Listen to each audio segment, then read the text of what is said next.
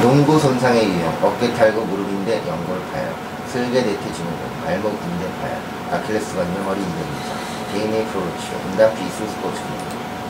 농구 손상은 크게 급성 손상과 만성 손상으로 분류됩니다. 급성 손상은 가장 흔한 부상으로 피부가 찢어지는 열상, 골절, 인대 손상, 탈구, 근육 손상 등이 있습니다.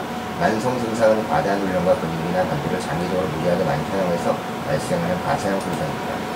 인대 손상은 점프, 착지 불안으로 발생합니다. 발목 인대 손상과 손가락 인대 손상이 단골입니다. 특히 발목 인대는 일반인은 물론 프로 선수들도 가장 많이 다치는 것입니다.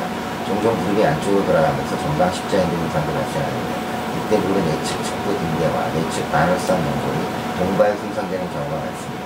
아킬레스건 역시 착지하는 과정에서 과도한 스트레스를 받아 염증으로 인해 통증이 발생할 수 있습니다.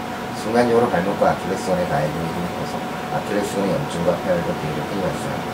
허리 역시 강하게 전동자로 통증이 발생할 수 있습니다. 탈구는 주로 손가락과 어깨에 발생하기 쉽고 공격형보다는 수비형 선수에서 많이 발생합니다. 근육 손상은 빠르고 격렬한 운동을 특성상 잘 발생합니다.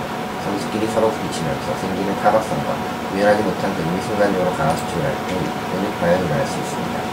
만성 손상으로 수많은 점프로 무릎으로 발생하는 슬개 건염이 있고 허벅지 근육으로 약화나 근육의 근육량으로 인해 생기는 슬개백제 증후군, 근육 등이 있습니다. 감사합니다.